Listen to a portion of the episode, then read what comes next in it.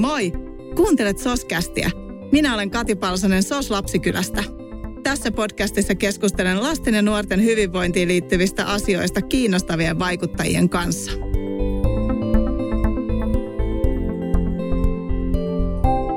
Hei, tervetuloa Soskästiin lastenpsykiatri, pari- ja perheterapeutti, tietokirjailija Janna Rantala. Kiitos kutsusta. Tänään me puhutaan tosi kiinnostavasta aiheesta, eli mentalisaatiosta. Sä pääset kohta kertomaan, mitä mentalisaatio on ja puhutaan, miten se liittyy vanhemmuuteen ja lasten kasvatukseen ja miten sillä helpottaa omaa vanhemmuutta ja lasten elämää. Aloitetaanko ihan sillä, että miten sä kiinnostuit mentalisaatiosta? Mä kiinnostuin siitä vähän niin kuin toisella tulemisella vasta. Et silloin kun mä opiskelin lastenpsykiatriksi, niin siitä puhuttiin kyllä pikkusen. Mutta silloin oli hirveä jotenkin vyöry. Se on aika rankkaa se erikoistumisopinnot, niin jotenkin mä en silloin jäänyt kiinni siihen. Ja sitten meni varmaan yli 10, melkein 15 vuotta, kun mä katson, että miten tämä nousi tästä niin kuin uudestaan jotenkin. Että mentalisaatio on vanha teoria, sitä on niin kuin ehkä 70-luvulta asti jo kehitelty.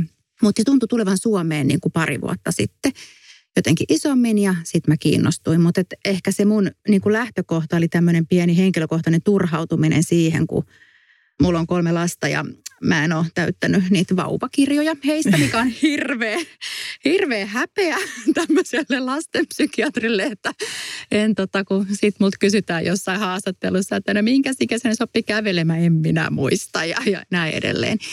Mutta mä käänsin tämän niin päin, että mä ajattelin, että niissä kysytään vääriä asioita niissä vauvakirjoissa. Niissä kysytään sitä hampaiden puhkeamista ja kuivaksi mm. oppimista. Että ei ne on ne isot jutut. Että se isot jutut on se lapsen mieli ja ne mielettömän hienot kielen oppimisen ja, ja yhteisen yhteyden löytämisen jutut. Että jos semmoinen vauvakirja olisi ollut olemassa, niin sen mä olisin täyttänyt. Sitten mä kirjoitin tästä kolumnin, mulla oli silloin Hesarissa kolumnipaikka ja sitten mulle tuli useampikin yhteydenotto, että hei kirjoitetaan tämä kirja, tehdään tähän vauvakirja. Ja sitten mä lähdin tuon psykologi Leija Mattilan kanssa tekemään ja me tehtiin sitten ihan vauvakirja tullut, siitä tuli tämmöinen tietokirja, mutta että sitten sitä vähän niin kuin innostui enemmän, että minkä takia tämä ei ole ollut niin kuin jotenkin selvemmin perusvanhempien mm. tiedossa tämä teoria, vaikka se on niin kuin ammattilaisten tiedossa, että tämä on tosi käyttökelpoinen ja me haluttiin olla avuksi Joo, ja vaikka tämä mentalisaatio ehkä niin kuin terminä on vielä semmoinen niin kuin uusi tai vieras tai muuta, mutta mä halusin ehdottomasti sut mun kanssa tästä keskustelemaan, koska tämä on niin kiehtovaa ja kuitenkin niin arkista ja helposti ymmärrettävää ja sulla on nimenomaan se taito kertoa asioista niin, että kuka tahansa maallikkokin tämän ymmärtää. Mutta aloitetaan sitten ihan siitä, että mitä se mentalisaatio sitten on. Mentalisaatio on niin kuin luonnollista psyykkistä toimintaa, joka perustuu siihen, että ihminen ymmärtää, että hänellä itsellään on mieli, joka vaikuttaa esimerkiksi hänen käyttäytymiseen. Mm. Ja että toisellakin ihmisellä on mieli, joka vaikuttaa vaikkapa hänen käyttäytymiseen. Ja että nämä mielet on erilliset tajuttoman simppeliä vai Joo, mitä? Kyllä. niin, Joo. niin mutta sitten kun joudut yhteenkään riitatilanteeseen tai rupeat taistelemaan sitä, että mikä jalkapallojoukkue se mitä kannattaa tai vaikka mikä uskonto kannattaa valita tai näin, niin, niin yhtäkkiä me huomataan, että meidän on hirveän vaikea ymmärtää sen toisen ihmisen mieltä, uskomuksia Joo. ja aikomuksia ja ajatuskuvioita. Ja miksi tämä on vanhemmuudessa älyttömän tärkeää, ja puhun sitten, mutta sanon vaan lyhyesti, on se, että, että mentalisaatiokyky lähtee kehittymään, jos lapsi saa sellaisen ihmissuhteen, jossa lasta mentalisoidaan. Eli hänen kokemuksillaan on merkitystä, hänen ilmaisemilla tunteilla, ajatuksilla, aikomuksilla on merkitystä. Ja tähän vanhempi tarvii omaa mentalisaatiokykyä. Jos se vanhemman kyky on heikko, niin hän ei pysty auttamaan lasta tämän kyvyn kehittymisessä. Mm. Et noin 4-5-vuotias lapsi kykenee hetkittäin itse olemaan mentalisaatiokykyinen. Mutta ennen sitä ei ja ne onkin sitten mielenkiintoisia aikoja, niin kuin kaikki vanhemmat tietää, että miten, miten toi voi niin kuin ajatella noin. Niin, aivan. Ja sitten ne onkin kaikista vaikeimpia. Jotenkin keskusteluja sitten, kun se lapsi onkin jo sen ikäinen, että se alkaa niin kuin haastamaan niin, että sun pitää pystyä perustelemaan tämmöiset uskomukset ja muut, joille ei olekaan ihan sitten semmoisia niin kuin selkeitä perusteita. Muistan itsekin ensimmäiset keskustelut esimerkiksi uskontoon liittyen, että miksi tuolla perheessä noin ja täällä perheessä näin. Juuri näin. Ja, ja silloin me törmätään myös siihen, että mikä se meidän niin kuin uskomusjärjestelmä on. Että voiko sanoa, että no en mä tiedä, mutta mä uskon mm. näin. Ja, ja tästä tosiaan, niin kuin hyvin tuossa sanoitkin, että se mentalisaatio vaikka helposti tulee puhuttua sen kehityksen kautta niistä vähän niin kuin päiväkoti-ikäisistä, niin tämä on nimenomaan asia ja taito, jota voi kehittää koko ajan ja koko iän. Ja sä oot ikään kuin aina, jos sä haluat elää sun lasten kanssa jotenkin semmoista niin kuin mielekästä mm. elämää, niin sä oot aina tän äärellä yhä uudestaan ja uudestaan. Nyt voin vaan kuvitella, kun teini sit haastaakin uskomukset. Kyllä, joo. joo.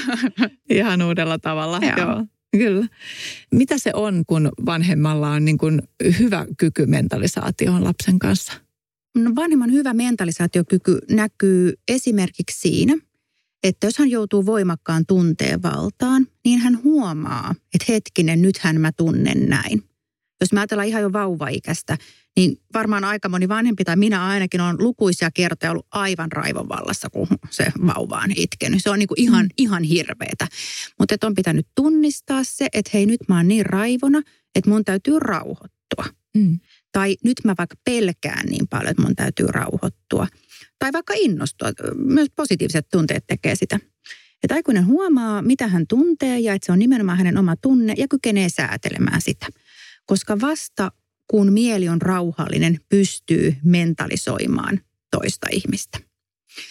Kun on rauhoittunut ja ajatellaan, että se vauva vaikka itkee, niin mentalisaatiokykyinen vanhempi ei tiedä heti, mikä sillä vauvalla on. Joo. Et, et, koska sä et voi tietää, mitä toinen ajattelee ja mitä tuntee. Et mä vihaan tätä legendaa siitä, että kyllä hyvä äiti tietää, että mikä se vauvan itkun syy on. Okei, okay, se voi osua oikeeseen, mutta se ei ole kauhean mentalisoivaa. Joo. Ja onhan se totta, että vaikka nälkäitku voi kuulostaa erilaiselta mm. kuin kiukkuitku tai näin. Mutta hän on niin kuin, ikään kuin virittyy sille, että mikä sulla on hetkinen, mä tuun auttamaan, onko kuuma, onko kylmä, onko nälkä, onko jotain muuta. Sen sijaan vanhempi, joka sanoo, jaha, se on ruoka-aika, kun mm. vauva itkee. Hän ei mentalisoi. Joo. Ja sitten jos mietitään isompaa lasta, niin kaikki niin kuin se, mitä lapsi vaikka, no meillä on tuossa kirjassa musta tosi kiva esimerkistä, kun vauva ryömii kännykkää kohti. Niin ryntääkö vanhempi siinä kohtaa niin kuin, ei, ei, ei, ei, ei, ei, et ota sitä. Että vanhemman raju reaktio siihen, että lapsi on kiinnostunut kännykästä. Miksei olisi kiva välkkyvä väline, joka on kaikkien kädessä koko ajan. Mm. Lapsen idea on siinä ikään kuin mennä tutkimaan sitä. Jos vanhempi reagoi tähän hirveän voimakkaasti, niin hän ei ole tajunnut sen lapsen tunnetilaa, kiinnostusta Joo. ja innostusta. Että sä voit estää sen vauvan ottamasta kännykkää tai tutki yhdessä, mutta ei tehdä sitä ikään kuin se vanhemman mieli siihen lapsen mielen päälle jyräten, jos näin voisi sanoa. No näitä on esimerkkejä lukuisia, mutta että jokainen nyt ymmärtää sen, kun Taaper on tehnyt jonkun tosi hölmön hassun teon. Niin. Mitä, ja mitkä on aika söpöjäkin juttuja sitten jälkikäteen. Niin näissä on just se mentalisaatio älyttömän tärkeä. Mä rauhoitun, mä kysyn sulta, hei mitä sulla oli mielessä, mikä tämä sun ajatus oli? Joo, varmasti toi marssijärjestys, että rauhoitu ja mieti. Sen kun aina muistaisi siihen, kun pystyisi, niin sitten pääsee mentalisaatiossakin pitkälle älä muuta sanoa. Ja tosi tärkeä ymmärtää se, että ei se tosiaan se mentalisaatio ole semmoinen, että se on kyky, joka meillä on koko ajan käytössä. Että koko päivän se niin kuin seilaa ja on huonompia hetkiä ja täytyy itse niin kuin herätä, että hetkinen, mitä tässä tapahtuu. Mä voin kertoa yhden esimerkin omasta elämästä tässä ihan vähän aikaa sitten. Niin lapsella oli pelikielto, hän on kymmenvuotias. Sitten mä oon toisessa huoneessa tekee etätöitä ja sitten mä mm. kuulen, kun hän tota, niin, naputtelee sitä näppistä. Napu, napu, napu, napu, napu mulla niinku raivo herra, juman kautta. Se siellä salaa pelaa, vaikka silloin on niin. pelikielto. Mä ryntään sinne huoneeseen ja huudan siitä ovata, juman kautta, sulla on pelikielto. Lapsi todella hämmästyneenä kääntyy, katso, hänellä on siinä se enkun kirja, hän on tekemässä läksyjä. Hän vaan niin kuin naputteli ikään kuin ajankuluksi saadakseen vähän ääntä Joo. sitä tyhjää näppistä. niin. Eikö niin, että se mun oma tunne meni täysin. Mä luulin tietäväni, mitä siellä tapahtuu. Joo sen sijaan, että mä sitten rauhoitun. Mutta tästä tulee sitten se mentalisaatio, vielä se pluspuoli, jos ajattelee, että koska ei ole liian myöhäistä. Että saman tien, mutta sitten vaikka sanoo seuraavalla viikolla, että hei, tiedätkö, mä tein tosi tyhmästi. Mm. Että nyt mä niinku ryntäsin sinne, mä syytin sua, että et ei varmaan tuntunut kivalta. Joo. Antaa toiselle mahdollisuuden kertoa siitä omasta Että kertoo, mitä omassa mielessä kävi, mikä se virhe oli, ja hän voi kuvata sitä, miltä se toisesta sitten tuntui. Niin silloin näistä mokista ei tule niin vakavia. Ne ei sitä suhdetta pilaa, eikä ne pilaa lapsen mentalisaatiokyvyn kehitystä, vaan pikemminkin auttaa siinä. Joo, kyllä. Asioiden läpikäyminen ja purkaminen on kyllä tosi tärkeää.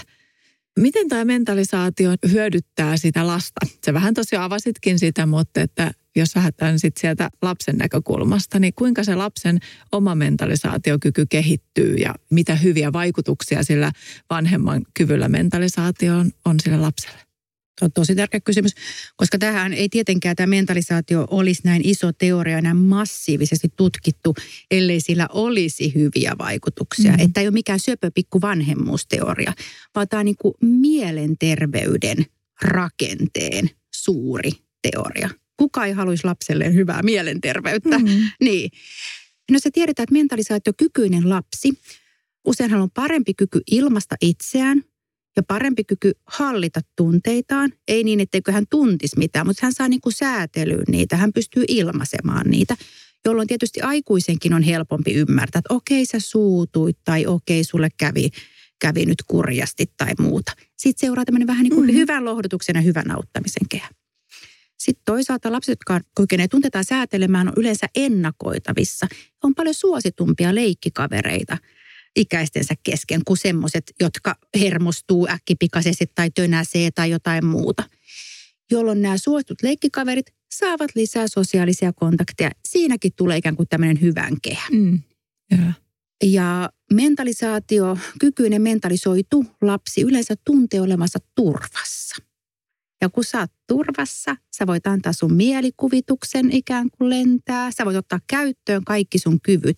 Sitten avautuu tämmöisen sosiaalisen oppimisen kenttä. Sä et opikkaa enää vaan sun vanhemmilta, vaan kaikilta ihmisiltä, ketkä mm. nyt on turvallisina siinä ympärillä että tästä aukeaa ihan niin kuin toisenlainen maailma kuin sellaiselle, joka jotenkin jäykästi, ei mentalisoiva. Mun täytyy aina määrätä, miten asiat menee, tai mä joudun helposti omien tunteiden valtaan, tai mä en ymmärrä, mitä te muut tarkoitatte, kun te sanotte noin.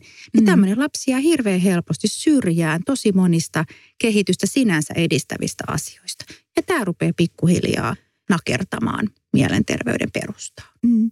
Tämä mentalisaatio tässä, kun sinua kuuntelee, niin tässä on kysymys niin, kuin niin merkittävästä asiasta, että voiko tähän panostettaisiin ihan pikkusen enemmän esimerkiksi vanhempien erilaisissa palveluissa tai niissä hetkissä, kun vanhempia ohjataan ja vanhempia kohdataan esimerkiksi neuvolassa ja päiväkodeissa ja Toki siis monet vanhemmat ahmii kaikenlaista tietoa ihan oma-aloitteisesti, mutta koska kaikki ei sitä tee, niin lapset kyllä hyötyisi siitä ihan hirveän paljon, kun vanhempia ohjattaisi tähän mentalisaatioon paljon enemmän. On samaa mieltä ja sitä työtä tietysti hikihatussa osaltaan tehdä. Et kiintymyssuhdeteoriastahan Suomessa tietysti puhuttu mm. paljon ja vuosia. Tämä on ikään kuin siitä vähän niin kuin sanoisinko niin kuin jatkumoa. Kyllä. Että mentalisaatioteorian suuri kehittäjä Peter Fonagin on nimenomaan ollut ensin kiintymyssuhdeteoreetikkojen oppilas ja sitten hän on lähtenyt tästä eteenpäin, koska huomattiin, että se turvallinen kiintymyssuhde auttanutkaan niin paljon elämän kolhuissa kuin mitä oli ajateltu. Että löytyy joku muu mikä siihen liittyy. Ja esimerkiksi resilienssi, joka on nyt myös hyvin, hyvin tuttu sana, varmaan tämän vuoden 2020 varmaan niin. suosituin sana ollut, niin sekin liikittyy nimenomaan tähän mentalisaatioon. Että nämä on niin kuin hirveän, hirveän mm. tärkeitä. Mutta mä ajattelin tuosta mentalisaatiosta vielä, että monella meistä varmaan on, jos nyt kuulijat pohtivat omaa lapsuuttaan tai nuoruuttaan, että kuka siellä olisi ollut semmoinen ihminen, jos ei se välttämättä ole se oma vanhempi, mutta olisi ollut semmoinen ihminen, joka niin kuin, että tuntuu, että se katto niin kuin sua, että hei moi Katti, että mitä mm. sulle kuuluu. Mm. Että ehkä se oli vaikka joku sukulainen, joka ei vaan tullut, no milläs luokalla sinä nyt olet, ja sitten sen jälkeen niin kuin kääntyy pois. Joo. Vaan kyseli niin kuin sulta ja, ja et, ei toi puhu mulle ihan niin kuin ihmiselle, Joo. niin kuin lapsena. Tai monet isovanhemmathan on ollut tässä jo sitten hirveän hyviä, kuin ehkä ne omat elämän myrskyt mm. on, on sitten jotenkin, ne osaa laittaa arvoonsa, niin malttaa pysähtyä siellä lapsen äärelle. Ja tästä tulee niitä mentalisoivia kokemuksia, vaikka ne omat vanhemmat, johon viittasit siinä neuvolassa, ei välttämättä pysty. Mm. Koska on semmoinen hankala asia, että mentalisointi vaikeutuu silloin, kun mulla on kiintymyssuhde tämän ihmisen kanssa, jota mä yritän mentalisoida. Joo. Että on älyttömän epäreilua ja väärin. Niin.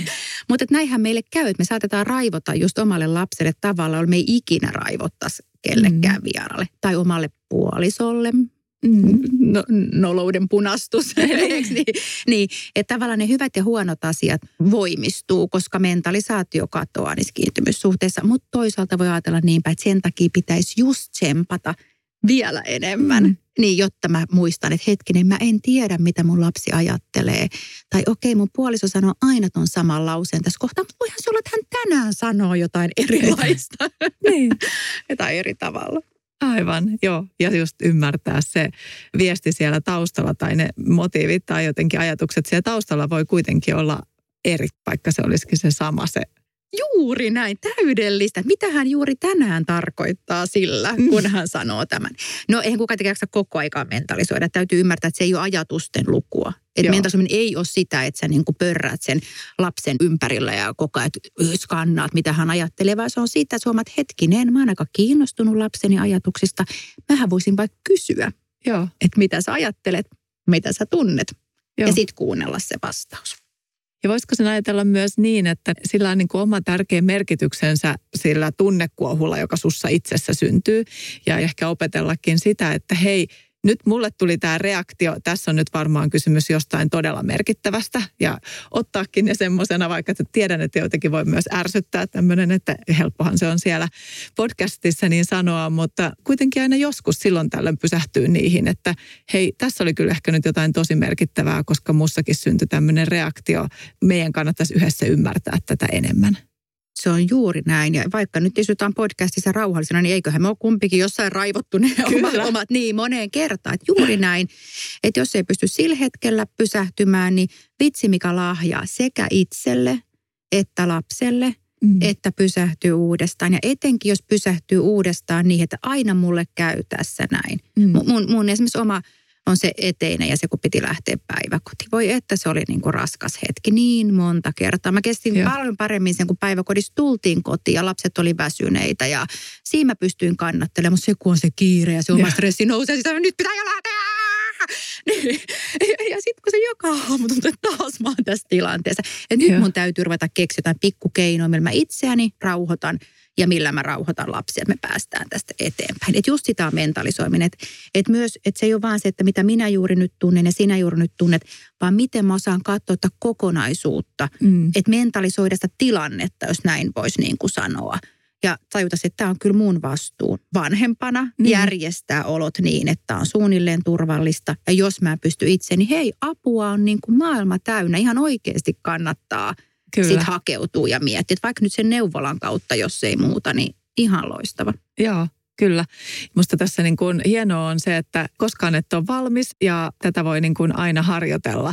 Ja halunkin siihen vanhempia kannustaa, että me ollaan perustettu tämä uusi 7-12-vuotiaille tarkoitettu apu-chat, johon lapset saa tulla hakemaan niin apua, jos olo tuntuu turvattomalta. Ja mä oon itsekin siellä käynyt nyt jo varmaan lähes 80 keskustelua lasten kanssa ja musta niin kuin liikuttavan paljon lapset tulee sinne niin kuin sillä huolella, että miksi aikuiset, miksi erityisesti vanhemmat koko ajan huutaa mulle kaikesta ja teemme mitä vaan, niin mulle aina vaan huudetaan.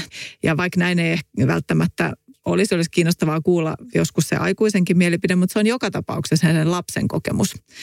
Niin mitä sä haluaisit sanoa näille vanhemmille, että kuinka mentalisaatiota harjoitella aikuisenakin, vaikka se tuntuisi niin kuin ihan vieraalta ajatukselta? Mistä aloittaa?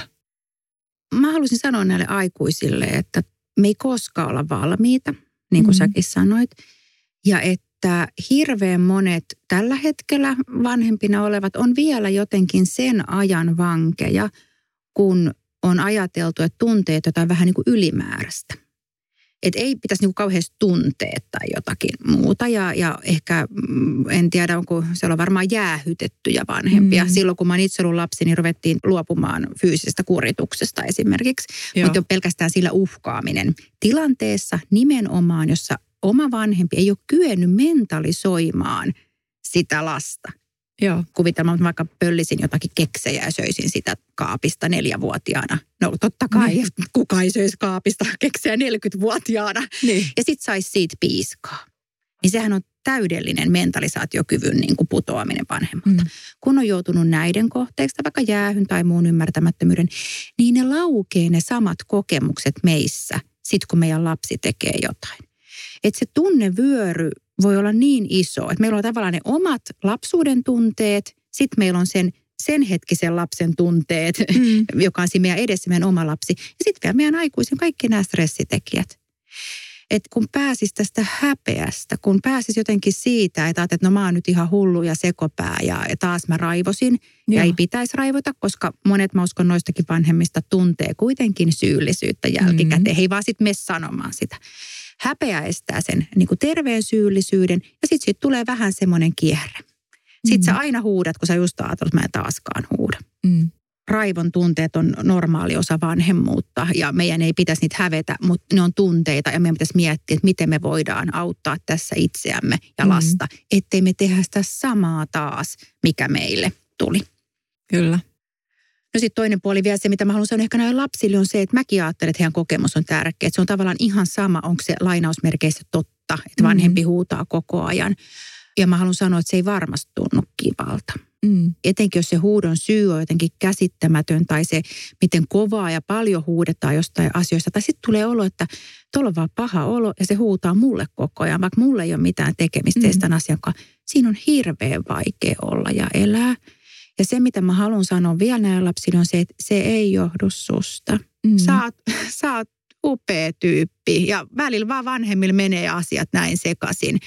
Että älä ala niin kuin itteestäsi moittia tai vihata. Että on hirveän mm. hyvä, että kysytte lapset sitten chatissa, että et, et ei ainoastaan, että mitä mä voin tehdä, koska ei se ole se lapsen homma. Joo. Sä voit vaikka kirjoittaa kirjeen ja kirjoittaa, että hei tuntuu pahalta, kun sä huudat niin paljon. Mm. Jos sulla on itsellä paha mieli, voisitko sä vaikka hakea jotain apua? Musta mm. alkaa tuntua, että sä et rakasta mua. Joo, Jos jo. se on jotain tämän tapasta, mitä, mitä lapsi tuntee.